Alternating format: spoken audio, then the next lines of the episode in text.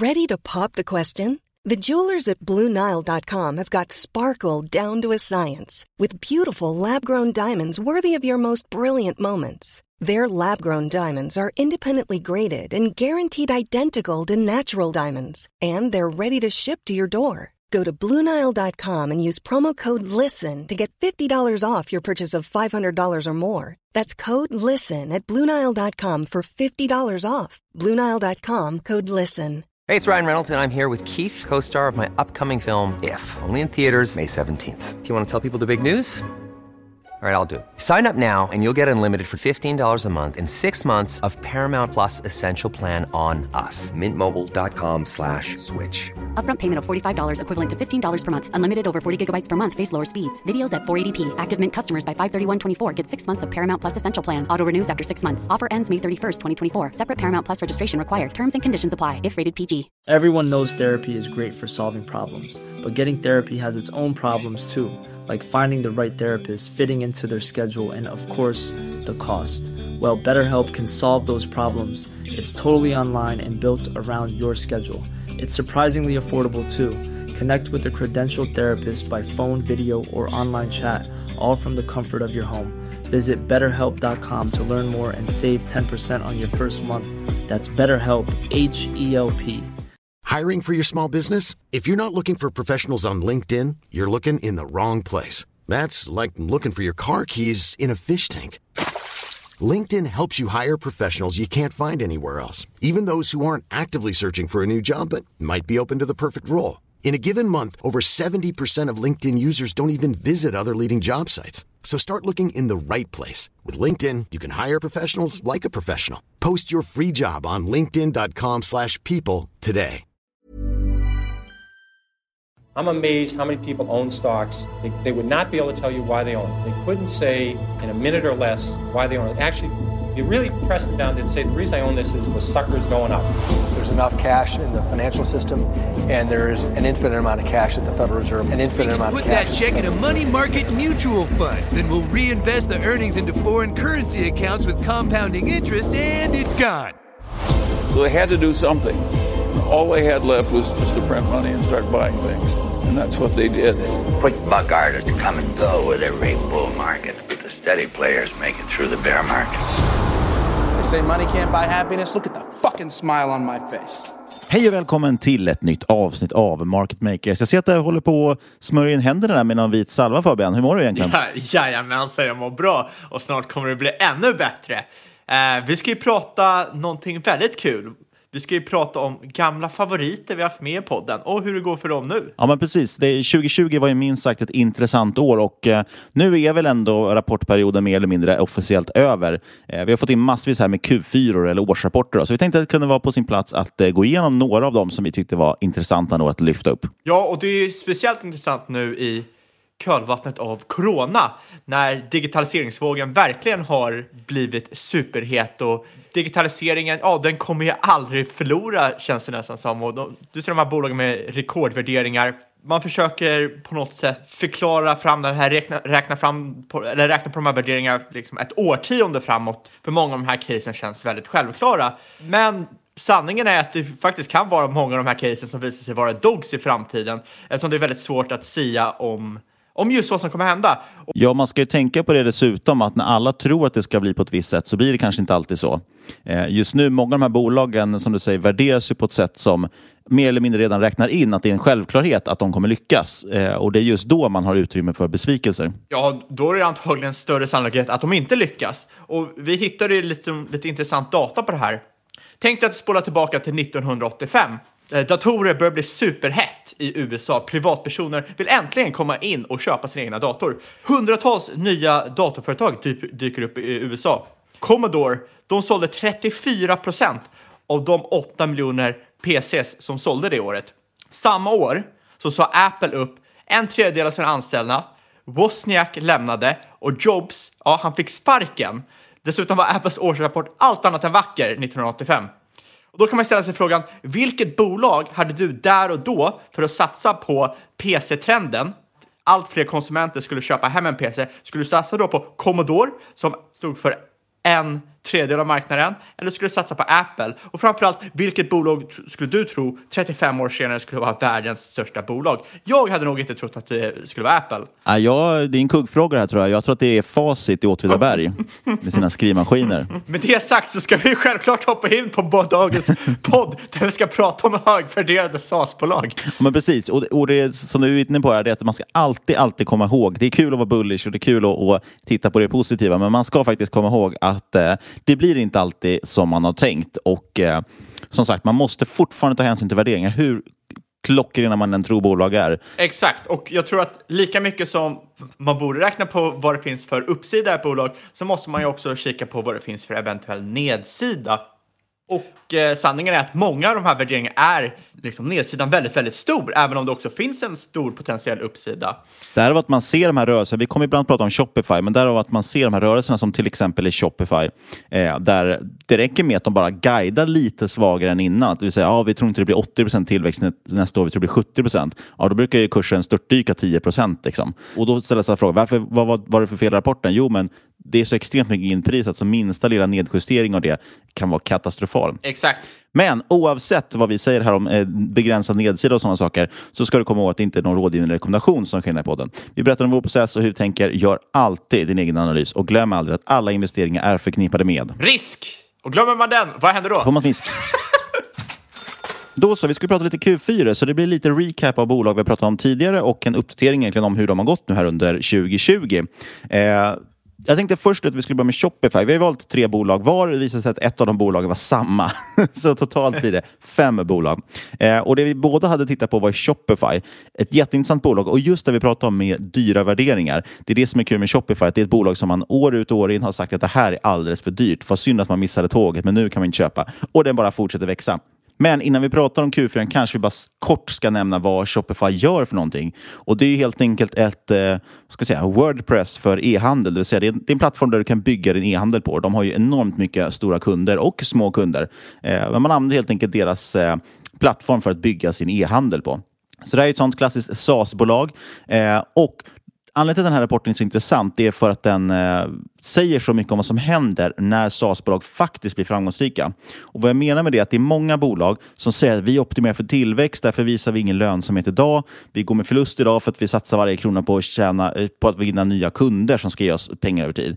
Eh, vilket gör att många av bolagen ser jättedyra ut, men andra sen växer då väldigt kraftigt. Det svåra att utröna här är vilka faktiskt, som faktiskt kommer kunna vända till lönsamhet eh, och vilka som inte gör det. Shopify, eh, de, de är ett typiskt exempel skulle jag säga, på ett bolag som faktiskt exekverar. Liksom. Så de gör verkligen det här så otroligt duktigt. Eh, därför blir det också missvisande att titta på historiska nyckeltal. Bolaget har växt mellan 50 till 100 procent per år. Eh, de optimerar då för tillväxt, vilket gör att de tidigare gjort förlust. Men trots det så vänder man nu faktiskt 2020 till vinst. Eh, det säger ganska mycket om lönsamheten. Alltså ett bolag som gör allt de kan för att investera i tillväxt och vill gå i förlust, de vänder ofrivilligt till vinst. Eh, det säger ganska mycket om lönsamheten i den här modellen. Eh, och de växte omsättningen 80 procent kan jag säga för 2020, så otroligt eh, vad de har växt. Och det man gillar här, det är som sagt att eh, ledningen är extremt tydlig med att man satsar på att bygga långsiktigt värde och inte försöker just optimera för kvartalsrapporter. Eh, det betyder dock också, ska man med sig, att det här blir någon bumpy ride. Det har varit historiskt i alla fall. Varje gång de guidar för minsta svaghet jämfört med vad man tänkte, ja då går aktien ner väldigt mycket.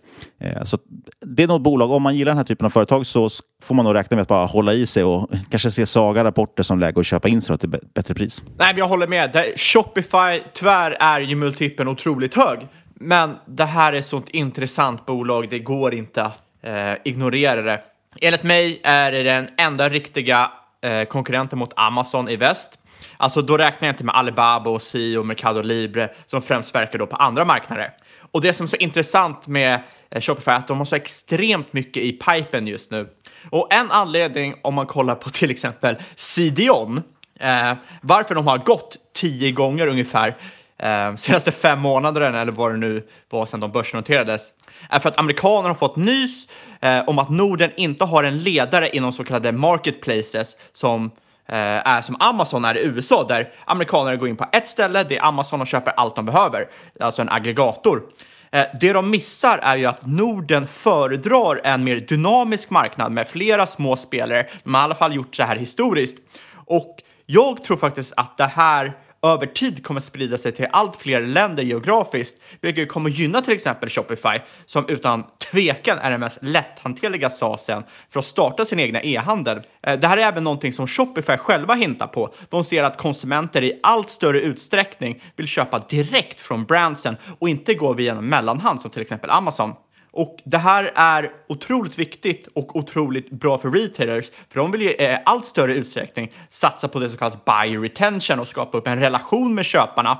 Eh, går man via, eller tillåter man då att köparna går via Amazon, då är det Amazon som skapar den här relationen med köparna, inte nödvändigtvis brandet. Då måste brandet i sig vara väldigt känt och väldigt stort sedan innan. Eh, och det här gör ju att brands också vill skifta över till att vara mer fristående för att få den här bättre relationen med kunder.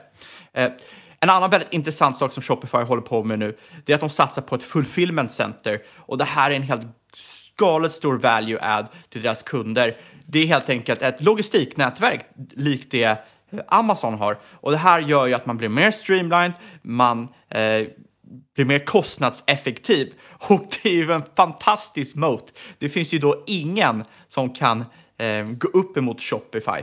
Sen har man också man har ShopPay som i stort sett är Klarna eh, men integrerat då i Shopify. Man har över 100 miljoner köpare som har optat in, alltså man har tackat ja, man vill använda det här. Man har 19 miljoner monthly active users och den här funktionen gör att betalningar är fyra gånger snabbare än en vanlig checkout. Och det här är extremt viktigt för att den vanligaste Eh, biten där man droppar off under e-handelsresan är när man ska gå till betalningen. Och det är dels för att man tänker Ah, ska jag verkligen lägga pengarna på det här? Dels för att man måste dra fram kortet. Och kan man bara liksom reducera friktionen så får man upp procenten som går igenom och handlar eh, otroligt mycket. Och det här ser man ju då på just ShopPay för att de har en conversion rate som är två gånger så hög som eh, en vanlig checkout. Det är otroligt intressant. Sen har du ju saker som till exempel Shopify Plus som är Shopifys mer vuxna version för stora företag. Eh, har nu 10 000 merchants, knyter allt fler viktiga kunder. Allt från Heinz eh, till Huel använder Shopify. Så det är inte bara små entreprenörer, det är inte bara små startups som använder Shopify. Det är alltså stora legitima företag som inser det är inte värt för oss att bygga upp det här från scratch. Det är mycket bättre att vi går till Shopify och plockar in det de har så vi kan fokusera på att göra vår jäkla ketchup. Nej, de har ju till och med samarbete med Walmart och liknande, så de har ju verkligen extremt stora samarbeten. Det här är ju en legitim e-handelspartner. Exakt, och de har ju kommit så långt nu med så mycket funktioner att det finns i... Du, du kan inte rationalisera att bygga upp din egen e-handel längre. Och det ser du ju nu med alla de här sociala medieplattformarna som går och knyter partnerskap med Shopify. Du har Facebook, du har Pinterest, du har TikTok. Det är, liksom, det är de största spelarna. Det är, eh, det är Snapchat. Det är alla de stora sociala mediespelarna. De kommer till Shopify. Varför? För de är bäst. De vet vad de håller på med. Du kan inte bygga upp det här längre. Det finns, du, får, du kan göra det rent kostnadsmässigt. Men avkastningen finns inte där. Nej, och just som du säger, allt det här de bygger ut med också med Fulfillment Center och ShopPay och allt vad det heter. Det är ingen tvekan om att det här är ett fantastiskt bolag verkligen, med en fantastisk ledning dessutom som exekverar liksom nästan felfritt. Eh, och det kommer växa otroligt mycket över tid. Här är inte frågan om det här är ett bra företag eller inte, utan här är snarare frågan, är aktien rimligt värderad idag? Eller finns det utrymme för en växa? Eh, vad är det för diskonteringsränta inräknat? Och så vidare. och Så vidare. Eh, så det är det som är den stora, svåra frågan egentligen med Shopify. Det, det håller jag med om. Det som jag tycker är tacksamt... Och det är återigen det att man måste ta, i- skilja på det här med ett bra case och ett bra bolag. Det är två olika saker. Absolut, jag håller med. Det som jag tycker är tacksamt, om man kan säga så, med till exempel Shopify och andra liknande SaaS-bolag, att de har, eh, även om fast de inte har varit eh, noterade så länge, att de har varit eh, utsatta för några rejäla drawdowns 2018, 2019, 2020. Och då kan man ju få någon typ av bild vad de har för typ av eh, eh, maximum drawdown-läge som du kan ställa ditt bullcase mot, mot din värsta drawdown och på något sätt räkna ut vad, vad eh, någon typ av slutvärde där. Vil- Vilket är väldigt tacksamt till skillnad mot många andra bolag som där du långsamt, långsamt bara stiger på börsen och sen kommer någon jäkla kris och så helt plötsligt kraschar de. Eh, Så här kan du i alla fall få någon typ av fingervisning på eventuell nedgång man kan utsättas för genom att äga de här bolagen. Det är väl det jag vill ha sagt. Ja, men precis. Så att, eh, jag tror, gillar man eh, Shopify, jag har själv en, vi kan ju dra det själv direkt med disclaimers här, jag äger ju lite aktier i Shopify, men det är ju en, eh, ganska liten bevakningspost kan man säga. Och eh, jag ser ju i alla fall, hoppas ju på svaghet i aktien, att det ska komma så här lite sämre dagar och då är det en aktie jag definitivt plockar upp. Nej. För det här är ett bolag jag gillar väldigt mycket. Exakt, jag håller, jag, jag håller med dig. Det här ingår i vad jag kallar för min moonshots-portfölj, eller man ska säga. Det är alltså inte ett av mina största bett, bara på grund av värderingen, utan det ingår i en liten mindre del av portföljen där jag samlar lite dyrare bolag som jag ändå ser en uppsida i. Men om man har en rejäl drawdown så gör inte det så mycket. Nej, och framförallt kan man i de lägena förhoppningsvis addera lite grann också. Det är det jag tycker är intressant med bolaget. Man vill ha det på bevakningslistan. Det bo bolaget tvekar jag inte på. Däremot som sagt värderingen är väldigt ansträngd. Absolut. Men vi pratade om eh, vi pratade om e-handel här. Vi kanske då ska gå vidare till bolaget eh, SI som jag vet att du gillar. SEA. Ja, rapport släpptes ju idag. Spelar alltså in den 2 mars kan tilläggas. Ja, och eh, jag kan erkänna, jag är inte superinsatt på rapporten. Jag har läst huvudpunkterna, skummat igenom den lite Är snabbt. det inte så man läser en rapport? Ja, Man är läser sant. bara bokslutskommunikén. Man behöver man behöver inte läsa mer nu för tiden. Stock go up. Stock upp. Det var en bra rapport. Stonk go up. det, men det var ju kanonrapport som, som vanligen. Eh, man, man dubblade omsättningen. Och det, jag tycker Si, liknande Shopify, de är så intressanta för de har så mycket i pipen nu. Vi kanske jättesnabbt bara ska säga vad de eh, håller på med, så ska jag samtidigt plocka fram vilket avsnitt de var med i senast. Ja, exakt. Si har alltså tre grenar. Det är Garena som gör spel, så har de Shopee som är e-handel och så har de C-Money som är deras finansiella del. Och rätt nyligen skrev jag en tråd på Twitter om ett eh, kinesiskt bolag som heter Pinduoduo. Eh, det är ett bolag som grundades 2015 och eh, 2020, alltså fem år senare, så var de Kinas näst största e-handlare. Eh, nästan lika stort som ettan Alibaba, men de hade dubbelt så hög tillväxt. Och då kan man ställa sig frågan, hur gjorde de det här? Det de i stort sett gjorde var att de satsade på user engagement, att de ville få in kunder att använda, de, de vill att användare ska använda appen så ofta som möjligt, så mycket som möjligt per dag.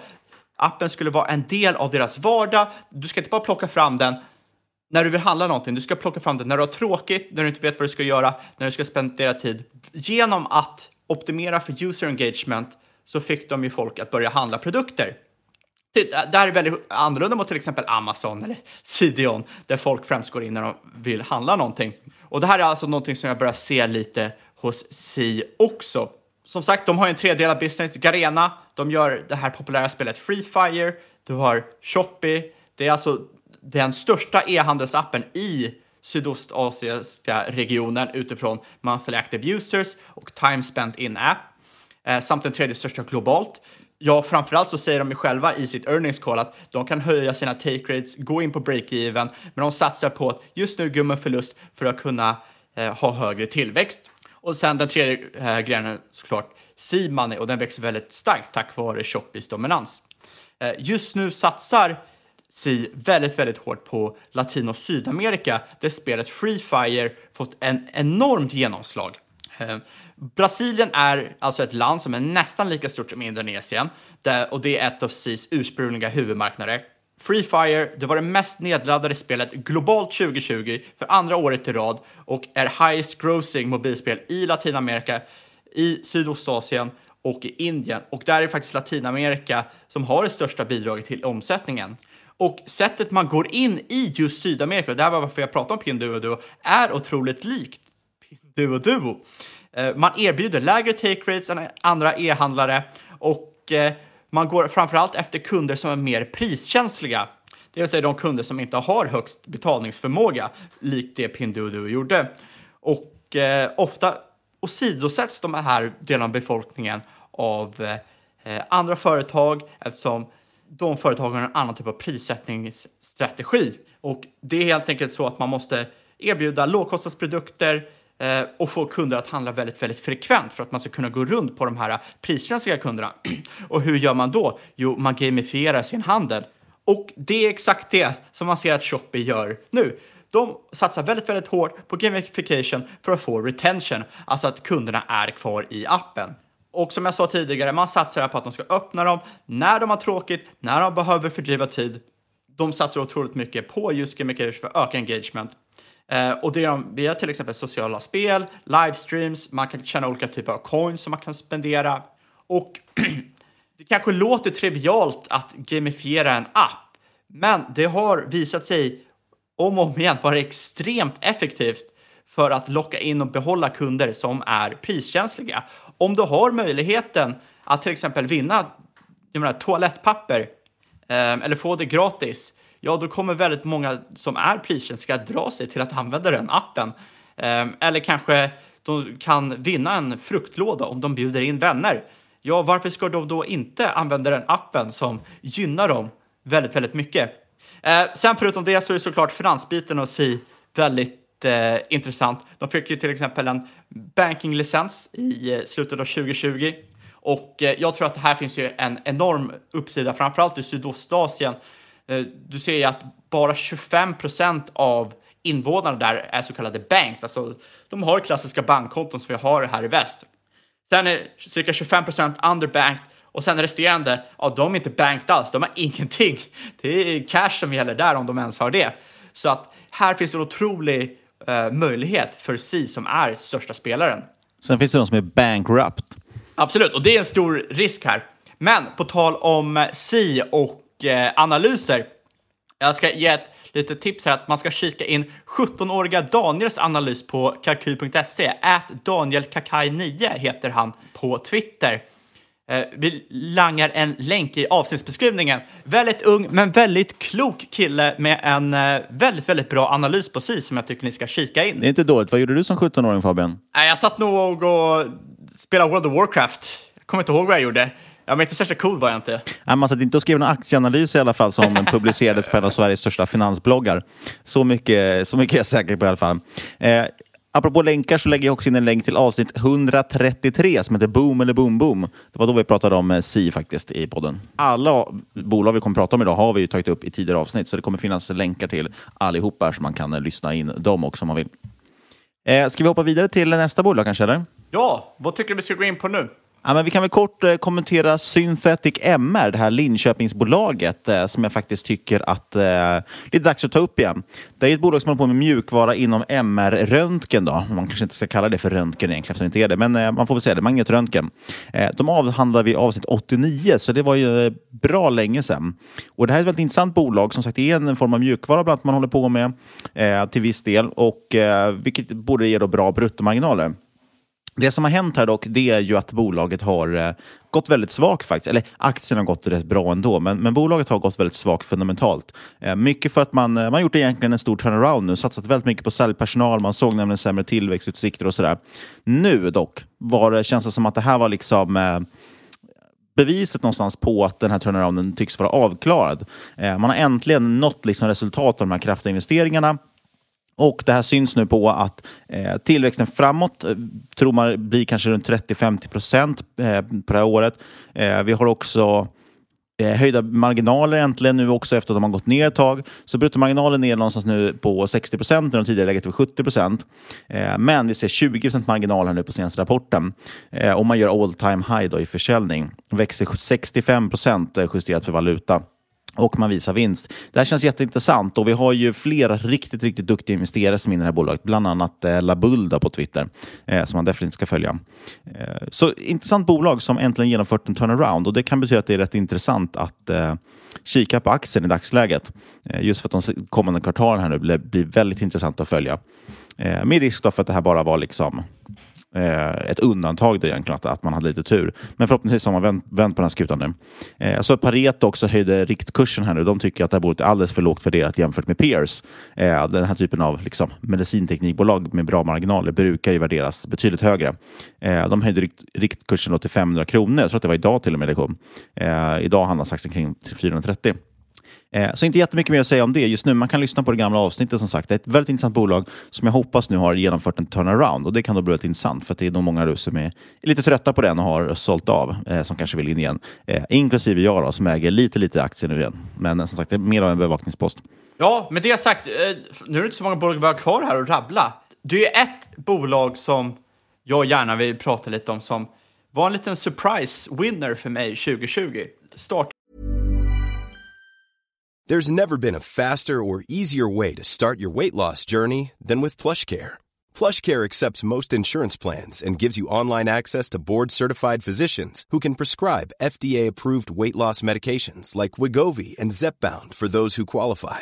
Take charge of your health and speak with a board-certified physician about a weight loss plan that's right for you. Get started today at plushcare.com slash weight loss. That's plushcare.com slash weight loss. plushcare.com slash weight loss. Quality sleep is essential. That's why the Sleep Number Smart Bed is designed for your ever-evolving sleep needs. Need a bed that's firmer or softer on either side? Helps you sleep at a comfortable temperature? Sleep Number Smart Beds let you individualize your comfort so you sleep better together. JD Power ranks Sleep Number number 1 in customer satisfaction with mattresses purchased in-store. And now, save 50% on the Sleep Number limited edition Smart Bed for a limited time. For JD Power 2023 award information, visit jdpower.com/awards. Only at a Sleep Number store or sleepnumber.com.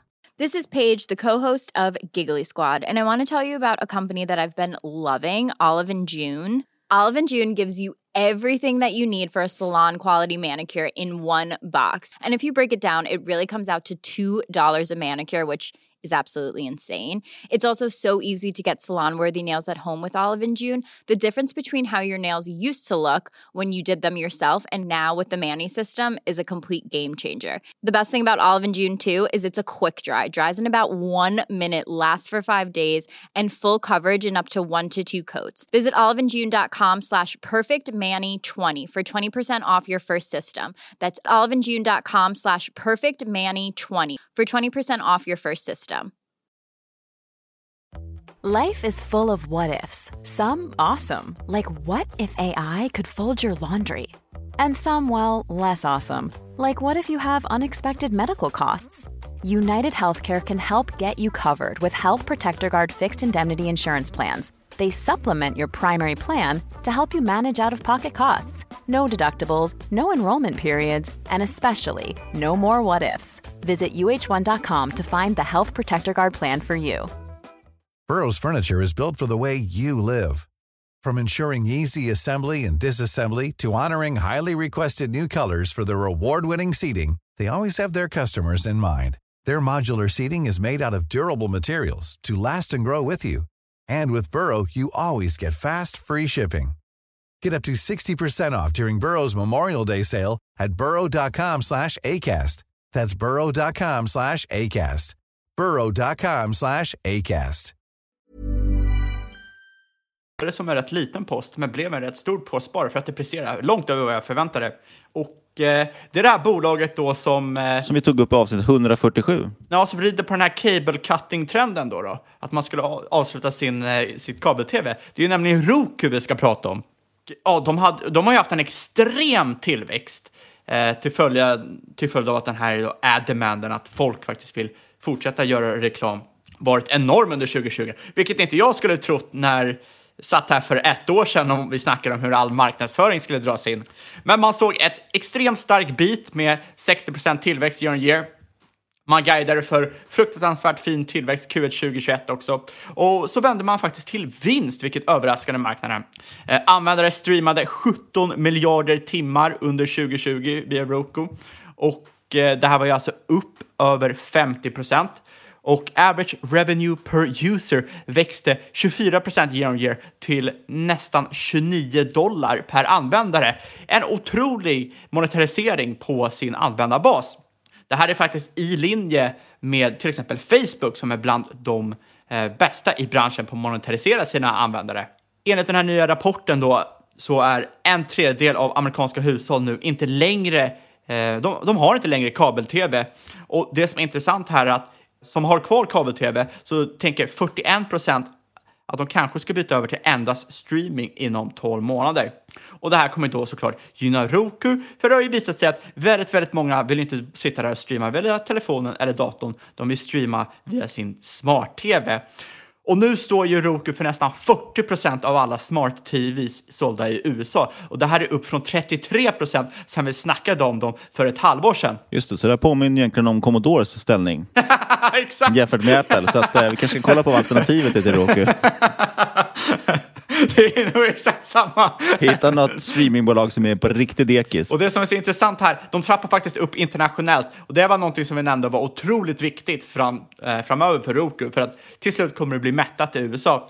Och man ser nu att över en tredjedel av eh, smart-tvs eh, OS i Kanada är nu Roku och man ro, eh, dubblar antalet Roku-tv-märken i Mexiko samt lanserade sin egna Roku Channel i the UK, alltså Storbritannien. Och eh, allmänt så ser man bara ett väldigt, väldigt starkt skifte mot att kika streaming på smart-tv, eh, vilket jag inte tycker är så konstigt. Vem vill komma hem efter en hård arbetsdag, ploppa ner sig i soffan och kika på Game of Thrones? Ja, det kollar man inte på längre, men How I Met Your Mother, nej det kollar man inte heller på. fan kollar man? The Office, det kollar man alltid på. Det vill man inte sitta och kolla på i sin, eh, sin mobil.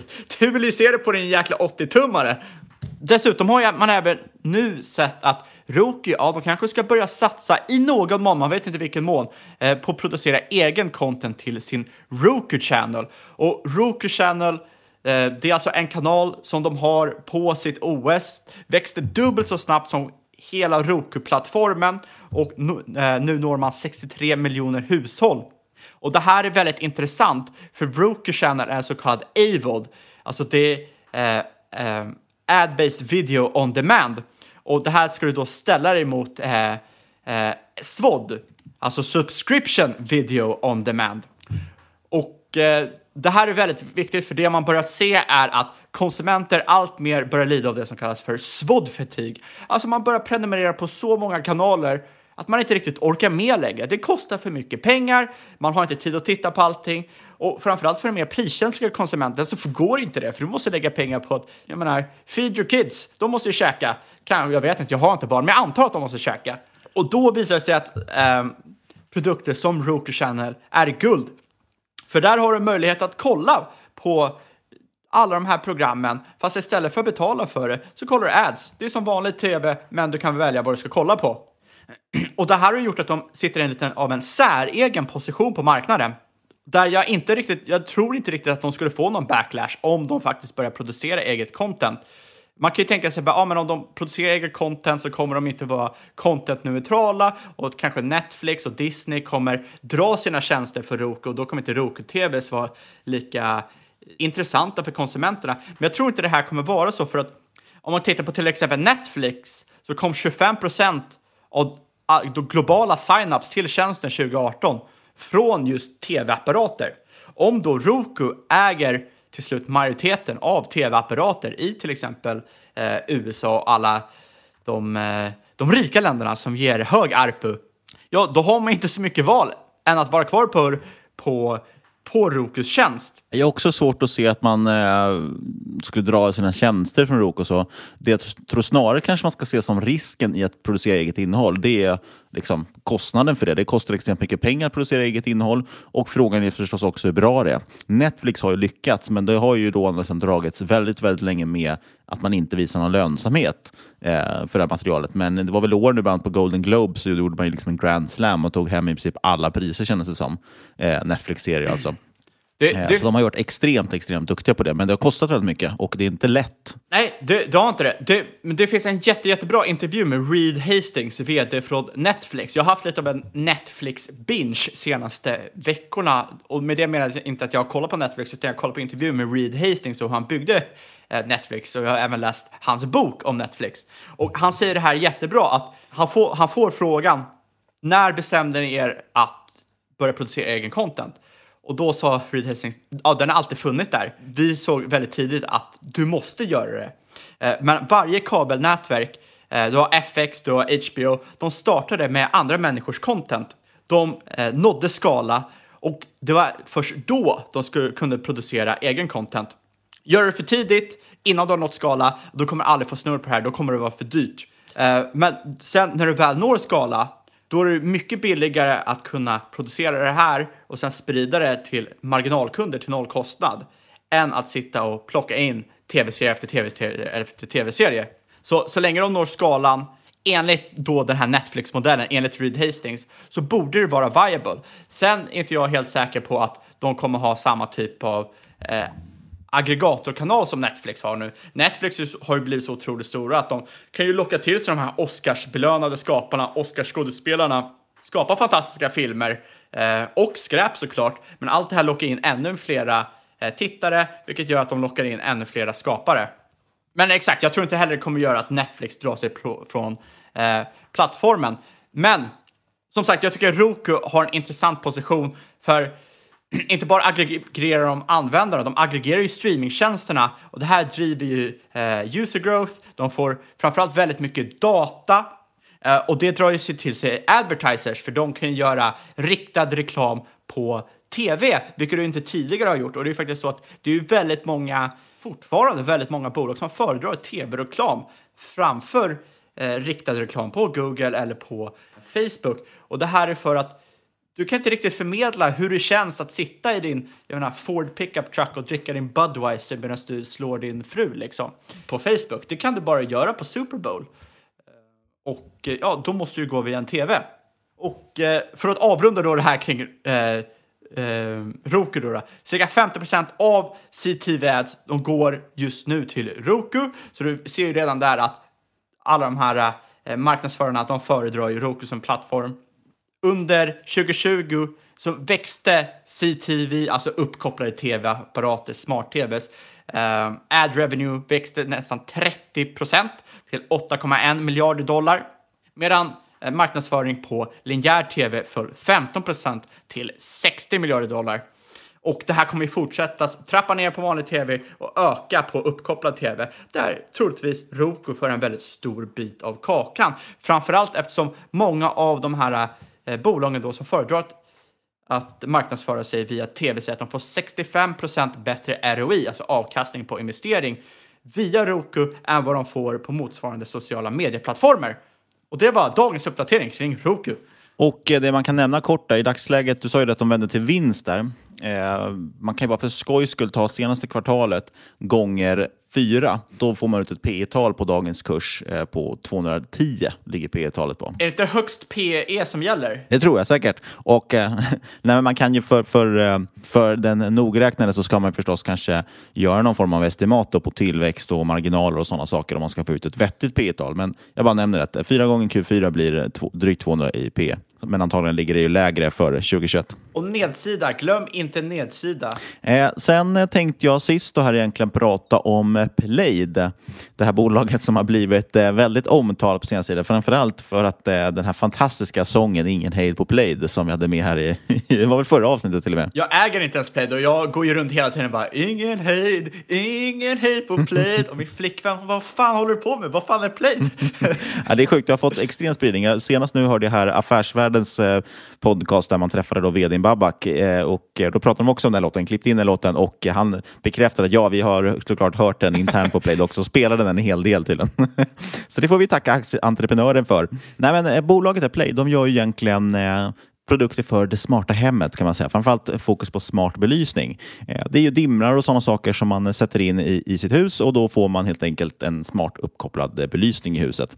Eh, de utvecklar dock nya produkter till den så det kommer mer och mer till det här, bland annat en smart plug som kommer inom kort som blir väldigt bra. Men överlag så är det det som är jäkligt intressant med Play, det är att de har en sån otrolig särställning. Alltså elektriker sätter ju självmant in Play-system för att det, det kostar ungefär lika mycket som att sätta in en dum dimmer, om man nu kan kalla det. Eh, och dessutom så genererar det merförsäljning för elektrikerna. Det är lättare för dem ofta att sätta in för att det är smidigt att jobba med. Så man har fått en otroligt intressant ställning som sagt på marknaden. Det finns i princip inga konkurrenter som har samma ställning och eh, ja, elektriker verkar helt enkelt älska Plaid. Och nu håller man på att sprida sig internationellt också. Vi ska återkomma till det. Men vi kan i alla fall nämna det att eh, bolaget figurerade faktiskt i avsnitt 30 så det var inte igår. jag vet inte om jag vågar länka till ett så gammalt avsnitt. Jag vet Nej, inte om folk inte ska det, höra det. det. Men däremot kan vi också förstås lyssna kanske lite på avsnitt 154 med Aktieentreprenören. Jag tror att vi pratar om bolaget då. Och sen kommer vi även länka till den här Affärsvärlden-intervjun också med vdn som var väldigt intressant. Men Q4 2020 då helt enkelt. Hur gick året 2020? Eh, så här gjorde, var min resa i alla fall. Jag har ju ägt Played ett tag nu eh, och för mig har det helt enkelt varit en marginalstory. Alltså man har en jätteintressant position. Så väl man förstod det så var bolaget intressant. Sen handlar det bara om lönsamhet och de har inte varit lönsamma. Men nu börjar verkligen lönsamheten komma på allvar. Och det är det jag egentligen har gått och väntat på. Att se att den, eh, att den kommer helt enkelt. Att det finns, finns skalfördelar här. För säljer man produkterna bara till förlust, ja då, då är det inte intressant att köpa bolaget. Men man har väldigt tydliga skalfördelar och man vänder kunde till, eh, började uppvisa det väldigt tydligt för, ja, det var väl något år sedan åtminstone i alla fall. Så jag har ägt aktier sedan den tiden. Jag ägde aktier innan också, men då var jag inte lika säker på det. Sen sålde jag faktiskt av precis där under mars för ganska exakt ett år sedan. Då, eh, väldigt mycket för att jag helt enkelt var orolig att lockdown skulle påverka elinstallationerna. Men sen ganska fort märkte jag att i Sverige har vi inte, hade vi inte samma typ av lockdowns. Eh, hantverkare verkar inte ha drabbats särskilt hårt överhuvudtaget eh, och då köpte jag tillbaks. Eh, så, så jag lyckades faktiskt som tur var öka en hel del också där på Eh, ja, när börsen var lite svag förra året, vilket är kul. För att sen har ju Plaid gått som tåget bokstavligen. Det har varit ingen hejd på Plaid kan man säga. Eh, men men som sagt, så det det handlar om det här bolaget, det är ju det här med marginalexpansionen som kommer nu. Det är den som jag tycker är svårast att prognostisera, men det jag i alla fall kan säga är att den hela tiden blir bättre. Och tittar vi då på året 2020 så ökade omsättningen med 62 procent. För kvartalet Q4, alltså jämfört med Q4 förra året, ökade hela 70 procent. Så det är ett otroligt snabbväxande bolag i dagsläget. Och framförallt är det intressant att se just att bruttomarginalen ökar med hela 10 procentenheter. Tittar vi på vinstmarginalen samma kvartal för ett år sedan, då låg den på 2,2 procent. Man hade börjat visa lite vinst då. Idag ligger den närmare 11 procent och det här ger ju en explosiv liksom, utveckling på vinsten. Alltså 70 procentig tillväxt i, i omsättning och sen dessutom en femdubbling av vinstmarginalen. Ja, det ger en explosiv som sagt vinstutveckling och det är det här som är intressant. Med det sagt så ska man dock tänka på att de här marginalerna kommer påverkas kraftigt av eh, att man nu vidgar sig till nya marknader. Till exempel går man in i Norge. Eh, där säger man själva i Q4 att man inte har nått skalfördelar än. Det kommer slå mot marginalerna. Eh, och Man säger helt enkelt att ni ska förvänta er en väldigt volatil marginal så att säga framåt. Eh, det kommer vara väldigt olika beroende på hur mycket man ut, satsar på internationell expansion. Så tar det som sagt ett tag innan man får skalfördelar. Egentligen samma story som man har sett i Storytel. Där Storytel är lönsamma i Sverige och på flera andra marknader. Men varje gång man går in på en ny marknad så har man mycket kostnader relaterat till försäljning och så vidare innan man uppnår skalfördelar. Ja, men det, det, det ser man ju på alla de bra företagen. Eh, det, det är bara en risk du måste ta om du vill bredda bolaget och få, få tillväxten. Jag ser ju det på till exempel Facebook där ARPU sjunker när du går in på andra marknader, Spotify också. För att i, du, du kan inte hålla samma typ av intäkt på alla marknader. Så att går du in på flera marknader så kommer det att sjunka, men förhoppningsvis så stiger den totala omsättningen. Precis, man får ju se det som en investering för att nå en ny marknad. Exakt. Eh, och internationella expansionen ser i alla fall väldigt, eh, ser ut att gå väldigt bra. Eh, man måste dock också i varje ny marknad anpassa produkterna lite grann. Till exempel nämner man att i Norge så har man av någon anledning mycket svarta lampknappar, så man har behövt då, eh, ta fram svarta lampknappar. Man har även trådlösa lampknappar tydligen också. Eh, så de har behövt ta fram Men fan har mer sådana svarta saker. lampknappar? Ja, det man hittar man undra. det i mörkret? det är de jävla norrmännen, dumma huvudet. Eh, någonting annat man håller på med det är också att man går mot företagssegmentet eller kommersiella installationer. Tidigare är det ju framförallt eh, ja, vanliga konsumenter som bygger in det här i sina hus. Men nu går man mot eh, kommersiella installationer, bland annat genom att lansera då DAL 01, kommer den heta. Eh, någon form- form av programmeringsenhet då, som har en, en standard som heter DALI som är mer in, eh, används mer inom kommersiella installationer. Också en jätteintressant eh, tillväxtarena. Det betyder alltså att man kommer kanske kunna komma in på kontor och fabriker och sådana saker. Men man får ju också betala en ganska saftig prislapp. Aktien har gått väldigt, väldigt starkt. Så tittar vi på rullande 12, alltså de senaste fyra kvartalen, eh, då har vi ett P på 177. Skulle vi istället ta eh, senaste kvartalet nu, alltså Q4 gånger 4, då får vi P 90. Eh, men mer troligt är att vi kommer ha någon form av fortsatt omsättningstillväxt förhoppningsvis. Eh, historiskt har man legat på taktat 40-50% per år. Eh, vi får någon marginaltillväxt också förhoppningsvis. Eh, jag vet inte hur länge den kan fortsätta, men eh, kanske lite mer borde man kunna kräma ur de här enheterna.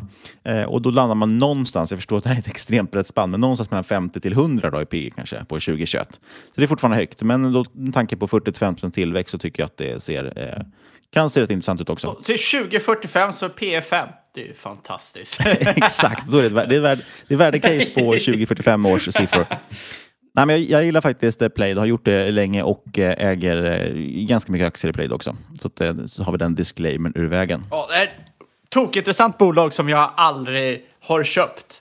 Av någon anledning. Nej, och det som alltid tagit emot med Play, det är väl delvis att de inte har varit lönsamma. Det har alltid varit en ganska ansträngd värdering. Och framförallt eh, så känns det trist med hårdvarubolag. Vi gillar ju mjukvarubolag. Men eh, jag tycker faktiskt man, man presenterar ganska fint i den här affärsvärlden intervjun där man säger att vi är egentligen ett fullstackbolag. För det, visst, vi säljer hårdvara, men det är mjukvaran också som gör att, att folk tycker det är intressant. Och det är faktiskt strunt samma om det är hårdvara eller inte. Det viktiga är vilka marginaler man kan ha och eh, man ser ändå ut att ha ganska trevlig marginal på det och framförallt en stark tillväxt. Det var ju som du sa till mig eh, och jag sa, jag, jag hade sagt, ja men det är inte så kul det här med hårdvarubolag. Och då sa du, nej, men det är kul att tjäna pengar. Helt, helt korrekt. Och, och med det sagt, det är kanske där vi ska avsluta podden också. Ja, jag drog ju disclaimer på mina. Sa du vilka du ägde aktier i eller? Eh, jag sa det på Shopify, men jag äger både Roku och, vad pratar vi mer om? Si, det äger jag också. Jag insåg att du, sa, du vävde i för sig in det snyggt i texten. Det är bara jag som pratar, håller på med disclaimers. Men du, apropå disclaimers så kan vi också säga att inget du hört den här podcasten ska ses som rådgivning. Alla åsikter är våra egna eller vår gäst och eventuella sponsorer tar faktiskt inget som helst ansvar för det som sägs i podden. Tänk också på att alla investeringar är förknippade med risk och sker under eget ansvar. Precis, gör alltid din egen analys. Gör ni inte det så kontakta oss på podcast.marketmakers.se eller på Twitter at marketmakers.com. Nej, utan .com, bara at marketmakerspod. Eh, och så kan ni skicka lite förlustporr till oss. Det är alltså när grafer går rakt neråt. Vi är trötta på att se när det går rakt uppåt. Och vi kan vända på dem med paint och skicka tillbaka dem ifall det känns bättre. Vi vill också tacka vår snälla sponsor. Eh, men sist men absolut inte minst, tack för att du har lyssnat. Kära lyssnare, det är den enda sponsorn vi egentligen behöver. Vi hörs igen om en vecka.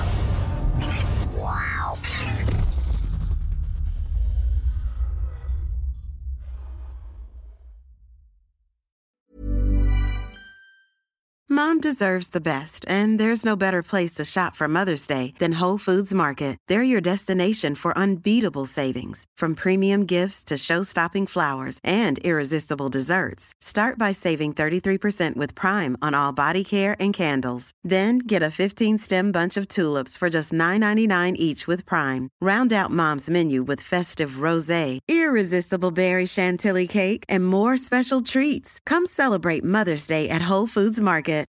When you need mealtime inspiration, it's worth shopping Kroger, where you'll find over 30,000 mouthwatering choices that excite your inner foodie. And no matter what tasty choice you make, you'll enjoy our everyday low prices, plus extra ways to save, like digital coupons worth over $600 each week. You can also save up to $1 off per gallon at the pump with fuel points. More savings and more inspiring flavors make shopping Kroger worth it every time. Kroger, fresh for everyone. Fuel restrictions apply.